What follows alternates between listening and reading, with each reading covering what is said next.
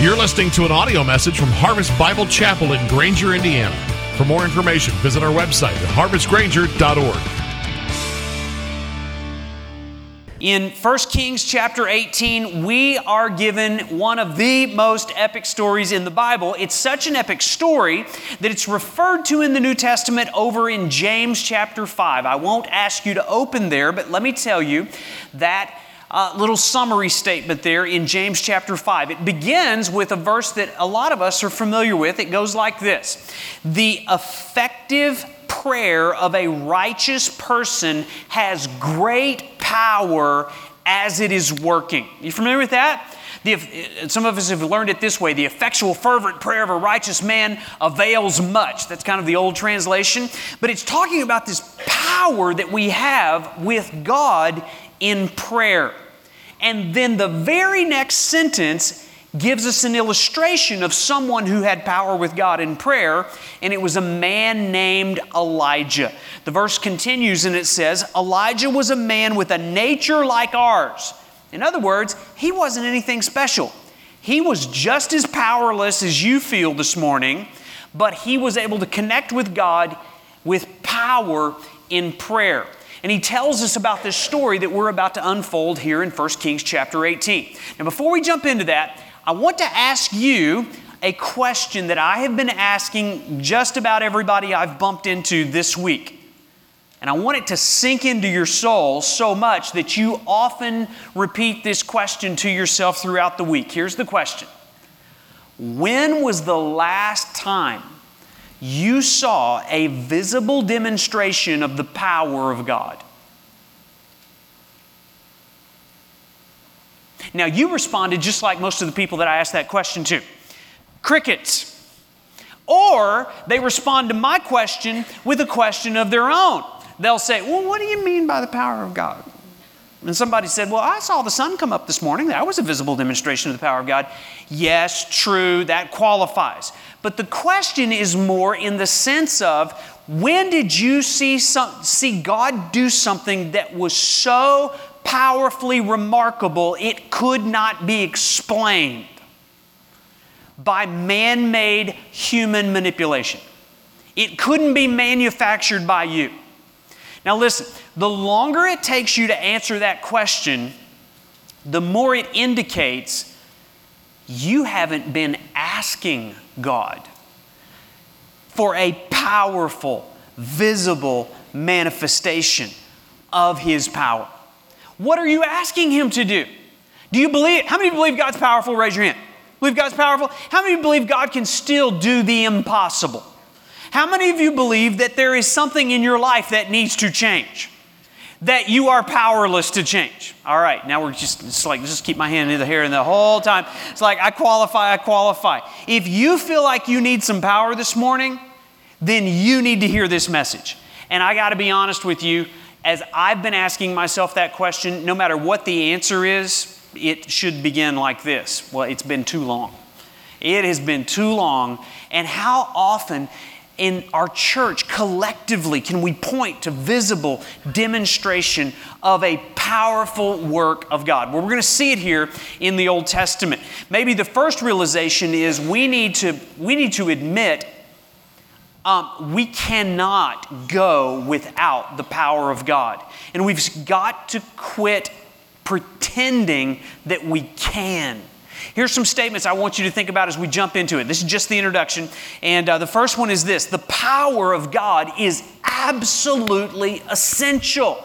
Please understand, God never intended for you to live the Christian life under your own power. The temptations are too great, the struggles are too real, your issues are far too deep to try to change them under your own power. It is absolutely essential that we see and connect with the power of God if we're going to be victorious. Either the troubles in your life will drive you to seek power from God, or the troubles in your life will drive you insane. The power of God is absolutely essential for every person here today. The power of God is always available. But it is frequently ignored. Listen, as bad as things are, as dark as things get, God has not lost an ounce of His power. He is as powerful today as he was in the days of these epic stories in the Old Testament, and we should ask him and expect him to do powerful things in our lives that we can't explain by our own human effort. The power of God is repelled by evil but it's drawn to righteousness. Do you remember our verse in James 5? The prayer of what kind of man has great power with God? A righteous man. A man who is imputed with the righteousness of Christ, but then practically lives out the distinctive righteousness of someone who's empowered by God. If you've not been seeking righteousness, acting with distinct righteousness, you shouldn't expect to see the power of God. God's repulsed by evil. And so, if you're going to live an evil life and not seek His righteousness, God stands back and says, Fine, try to get that done on your own power. And when you realize you're powerless, I'm available. Here's the last thing the power of God is accessed by prayer. Sounds simple, doesn't it? But how often are you asking God to powerfully work and change and move? Honestly, is it, is it so bad you've kind of started doubting whether or not God can change things in our culture? in your family, in your marriage, we need to ask Him to do what only God can do. So, in order to do that, let's get our face in the scripture here. We're going to start in 1 Kings chapter 16. I know I told you 18, but turn back. I just want to give you a paragraph here in 16 to set it up here.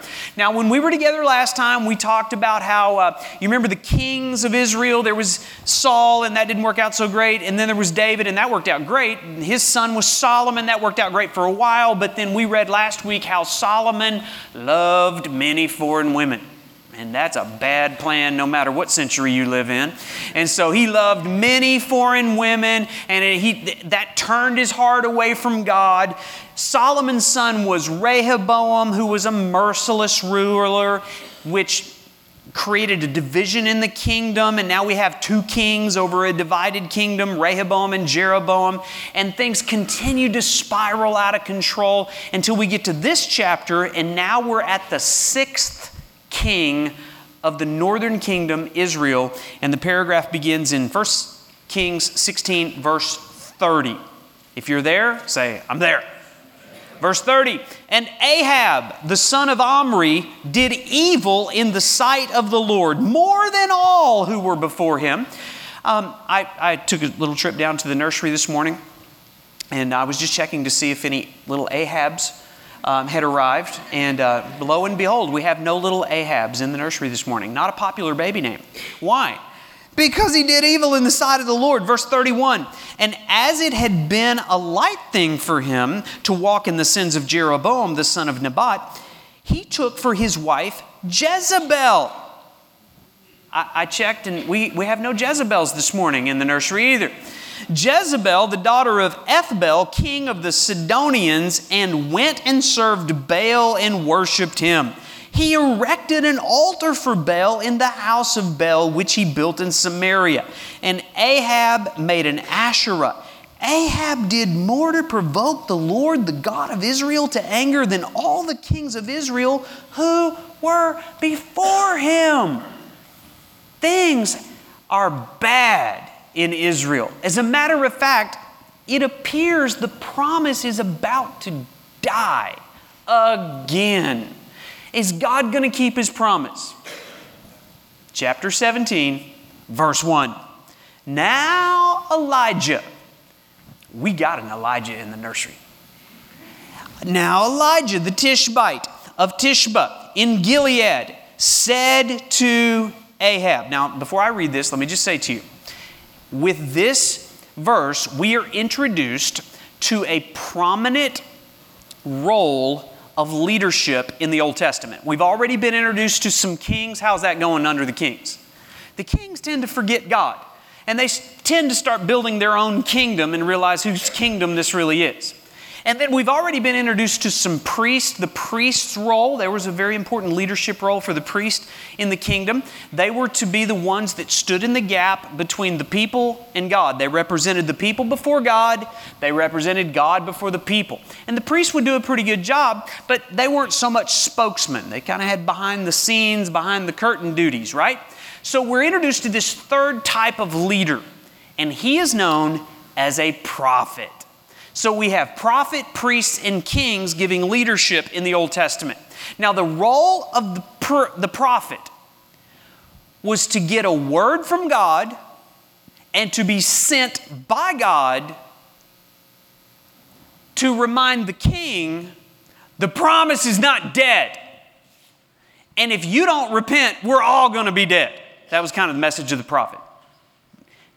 Um, that was an important role.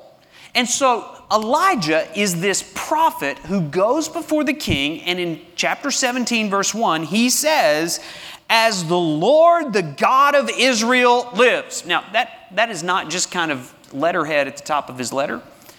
That is a statement that the God who gave the promise is still alive and the promise is still alive. He is a living God, He is a powerful God, and He's going to keep His promise. And so, by that authority and with that word, Elijah says, Before whom I stand, there shall be neither dew nor rain these years except by my word. In other words, God is going to shut off the flow of water to the nation of Israel for three and a half years. Now, if it didn't rain in northern Indiana and southern Michigan for three and a half years, do you think that might have an economic impact?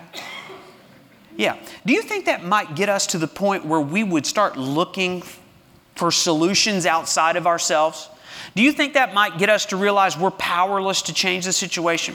Well, that's exactly what Elijah said God was going to do. He wanted the people to know their only hope out of their situation was the power of God.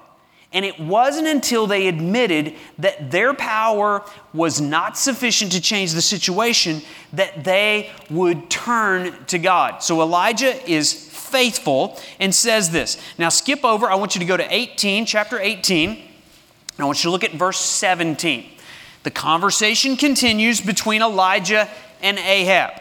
And now we see Ahab who is going to speak in response to Elijah. It says, When Ahab saw Elijah, Ahab said to him, Is it you, O troubler of Israel? What? The only guy around who's actually connected to God, listening to God, and speaking for God gets blamed for all the problems in Israel. That has been a pattern of human history.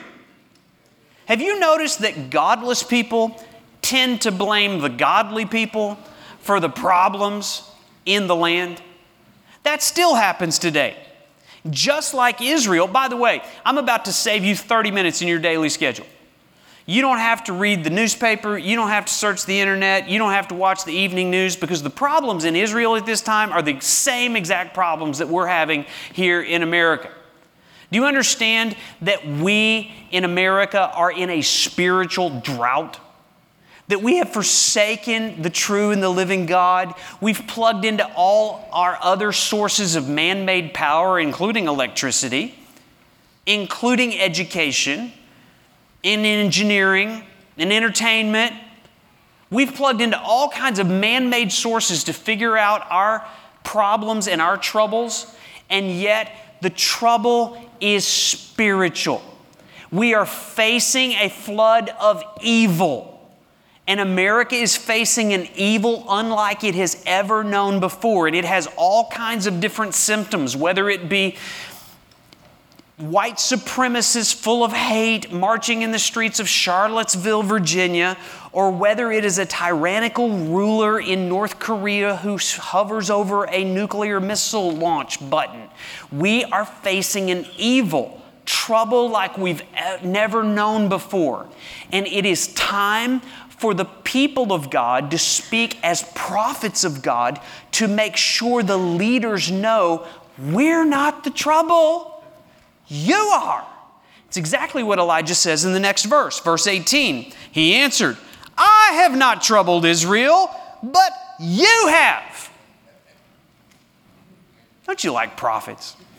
Just cut right to the chase in a selection of just a few words. They put their finger on the problem, and he identifies Ahab is the problem. He goes on, and your father's house. Now he's calling out his family. I mean, I would have called out his mom. He calls out his dad. in your mama's house, in your father's house, because you have abandoned the commandments of the Lord and followed the Baals and therefore send and gather all Israel to me at Mount Carmel, and the 450 prophets of Baal and the 400 prophets of Asherah who eat at Jezebel's table. So he says, let's have a smackdown right now, and let's find out who has the power. And so he calls the prophets of Baal. Now, let me tell you a little bit about Baal, okay? Baal was the Canaanite rain god, the storm god, the god of, of lightning and thunder and rain. And so when Elisha says there will be no dew and no rain for three and a half years, do you know what Elijah is saying? Your God's powerless to do anything about it. And so he says, let's have a smackdown. And he calls all the prophets of Baal. It's 450 of those guys, and then their allies, the 400 prophets of Asherah. I went to public school, but that's somewhere around 850. And so uh, he calls them together. So it's 850 to 1. That is not a fair fight for the prophets of Baal. because they are crying out to no one who is listening.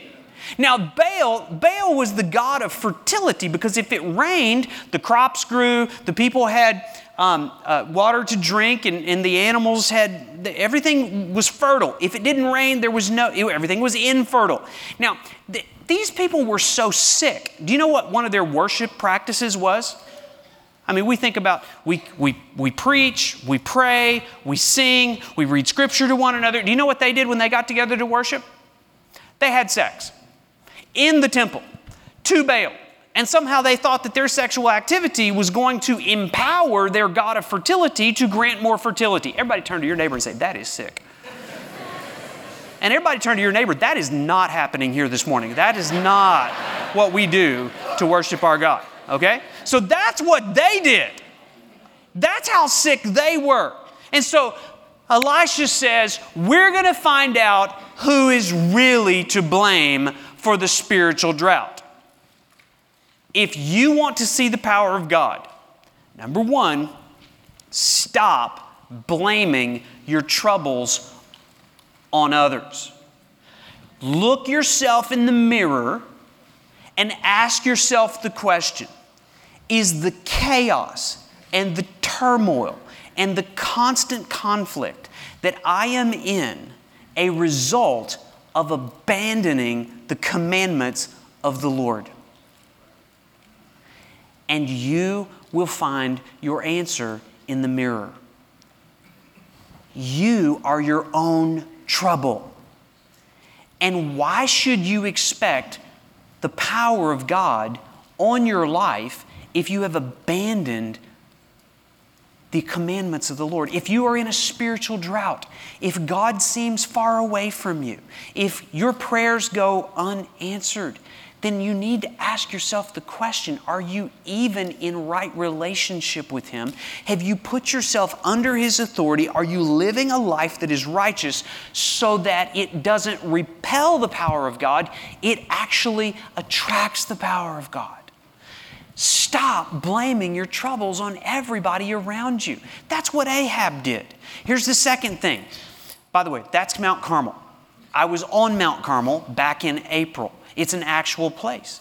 And so here's the second thing stop wavering between two opinions. The conversation between Ahab and Elijah continues in verse 20.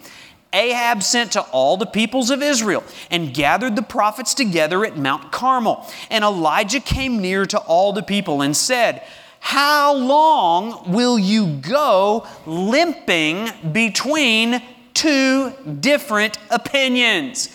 If the Lord is God, then follow him. But if Baal, then follow him. And the people did not answer him a word. Crickets. Why? Because Elijah knew they were bouncing back and forth between the God they would worship. Either the Almighty, all powerful God Yahweh of the promise, or the gods of Baal and Asherah. And they would bounce back and forth, trying to make up their, they, they would go wherever they thought the power might be. And you know what? So many people do that that have gathered here this morning. It is so heavy on my heart to know that some of you scraped yourself out of bed this morning. You went to the trouble to come to church because you honestly said, I need to connect with God. I need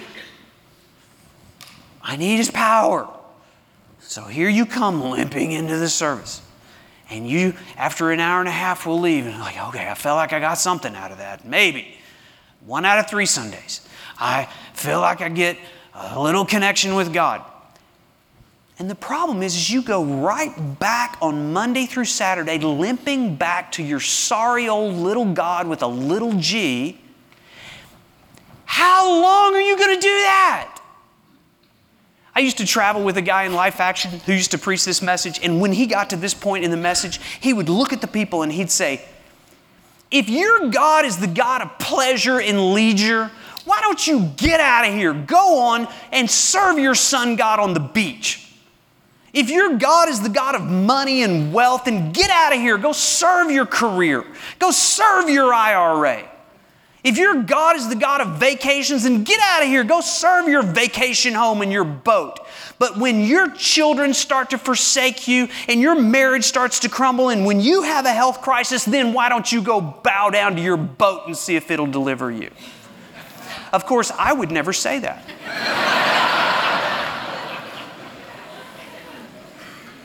How long are you going to do that?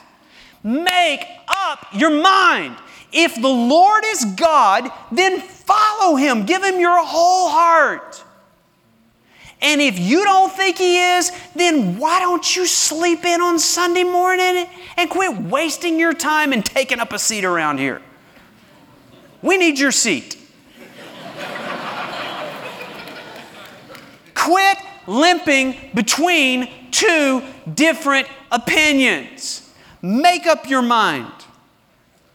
And so it continues. Verse 21. Verse 22. And Elijah said to the people, I, even I only am left a prophet of the Lord. But Baal's prophets were 450. He's going to have a little bit of a pity party there. You ever felt like that though? You ever felt like you're the only one trying to listen to God and obey God? If you live for God, there's going to be a time when you have to stand alone in the face of everybody else bowing down to their little gods with little g's. There will come a time when you're the only one not giving yourself on Friday and Saturday night to alcohol and getting drunk and carousing. There will come a time where the only one left who's not having premarital sex and extramarital sex and saturating your entertainment choices with sex like Game of Thrones. And it's like, oh, well, that's the most popular show, and I've got to keep it. Quit wavering between two opinions. If the Lord is God, serve Him.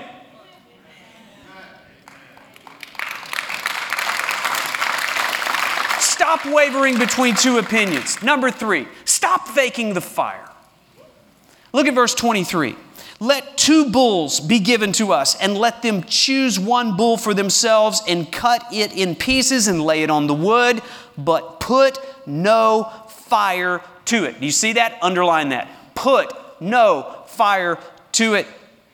And I will prepare the other bull and lay it on the wood, and put no fire to it. And you call upon the name of your God with a little g, and I will call upon the name of the Lord, the God who answers by fire. He is God. And all the people answered, It is spoken well. In other words, Amen. We like prophets that speak the truth. And so they accept the challenge. But I want you to notice do you see he said, Put no fire to it. Now, in a moment, we're going to learn that Elijah is going to pray that the fire would fall. And you may not even notice this morning, you've already prayed that because that was in the songs we sang. What does that mean? We're asking God for a visible demonstration of His power. In a moment, Elisha is going to simply pray a 23 word prayer. And in response to his obedience, his boldness, his humility, and his desperation, God is going to answer by fire. But he says, Don't you be sneaking around and putting some little spark under there, pretending like God did that. You know what he's calling out? He's calling out man made religious, emotional attempts to get a response that had nothing to do with God. One of the saddest realities is there will be people in churches all across the world today where preachers and worship pastors and congregations will try to fake the fire. And they will throw out the God given means of prayers and bold proclamation of the Word of God and confession and repentance and humility and brokenness to simply ask God to do in us that we cannot do ourselves. They will forsake all of that and they will substitute technology and music and emotional stories to try to get a response from God's people because they've given up on the promise that God will do what He said He would do. Can I just tell you, by God's grace, we don't do that. We are not going to fake the fire. We're going to humbly admit when the fire is gone. We're going to humbly admit when we're in a spiritual drought, and we're going to pray for rain, and we're going to pray for fire, for, for God to do what we cannot. We're not going to manipulate. We're not going to manufacture through human means what God can do. Only He can do. Stop faking the fire and stop acting like you're more powerful than you are. Take off the mask this morning, humble yourself, and admit it's been a long time since I have seen the visible demonstration of God in my life. And so Elijah calls them and says, Don't fake the fire. And then the conversation continues in verse 26. It says, uh, So they took the bull that was given them and they prepared it and called upon the name of Baal from morning until noon. And they said, Oh, Baal, answer us. But shockingly, there was no voice. And surprisingly, no one answered. Do you know why there was no voice and no answer? Because there is no Baal. They're praying to the wrong God. And they limped around the altar that they had made. And at noon, Elijah mocked them, saying, This is one of my favorite verses in the Bible. I don't know about you, I have a bit of a dry, sarcastic humor. It's biblical, it's right here. Elijah mocked them, saying, Cry aloud, for he is a God. Keep going, guys. Cry louder. Maybe he's getting old. Maybe the batteries in his hearing aid have gone out. Maybe he's musing. Maybe he went to the library. Maybe he's surfing. Maybe he's Googling something. He's musing. He's thinking. You're going to have to get his attention. Uh, or he's relieving himself. Did we just read bathroom humor in the Bible? oh my God. Maybe he's on a journey. Maybe he went on a vacation. I mean, maybe he just put the, the out of office reply on his email. He'll get back to you. Or perhaps he's asleep. he's asleep. You have a God who sleeps. That's awesome. And he forgot to set his alarm, or maybe he didn't charge his iPhone and the battery went out. It's like Elijah is having a blast in the midst of these guys trying to conjure up a response from a God who doesn't exist. Verse 28 they took his advice, they cried aloud. And then notice they cut themselves after their custom with swords and lances until the blood gushed out upon them. Isn't it interesting that something within the heart of these men who were very sincere in their desire to connect with a God who has power. They knew that blood would have to be shed in order to get the attention of God. Listen, if you've ever been tempted to cut yourself, do you know what that identifies in your life? it identifies you're crying out to the wrong God. And yet there's such a hole in your heart that you know you're such in a spiritual drought. He seems so far away from you. The solutions and the troubles, the troubles in your life seem like they have no solutions, and the solutions are with this God who seems so far away. What you need to know is this you don't have to cut yourself because God the Father cut His own Son to shed His blood on your behalf so you wouldn't have to cut yourself. As those whips went across his back, they put deep cuts in the body of Jesus on your behalf. God the Father cut his son so you wouldn't have to cut yourself. And these men didn't know that. They were crying out to the wrong God. The story continues, verse 29. And as midday passed, you talk about long services. I mean, from morning to noon, now we're in the afternoon. As midday passed, they raved until the time of the offering of the oblation, and there was no voice, no one answered, no one paid attention because no one was listening. Because they had their back turned to the real God. They weren't calling out to the real God. Stop faking the fire. Number four, start repairing the altars. Verse 30. And Elijah said to all the people, Come near to me. And all the people came near to him, and he repaired the altar of the Lord that had been thrown down. The altar of the Lord had been thrown down, it had to be put back up. That altar represents the meeting place with God. It represents the, the means by which we intentionally come before the presence of God. And maybe the altars have been broken down in your life. What are the altars? And so often, just the, the basic spiritual disciplines of reading God's Word, listening to His Spirit, asking Him to work powerfully in our lives, bringing the whole family on the first day of the week into the gathered assembly of God's people, serving God's people, giving from that which God has given us. All of those are altar points at which we come and we show God, you are the one who is the true and the living God, the God that we worship, the only God who can answer in power. The altars had broken down. The altars were rebuilt. Maybe your altars need to be rebuilt this morning. Altars of humility, altars of righteousness, altars of sacrifice.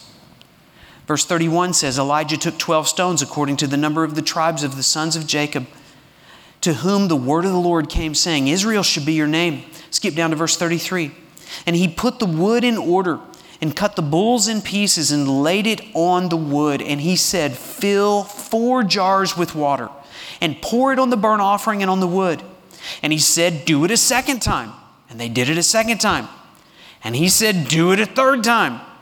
And they did it a third time. Four jars filled three times, 12 jars of water on the altar. Why? What was the most valuable, costly commodity in Israel at this time? water.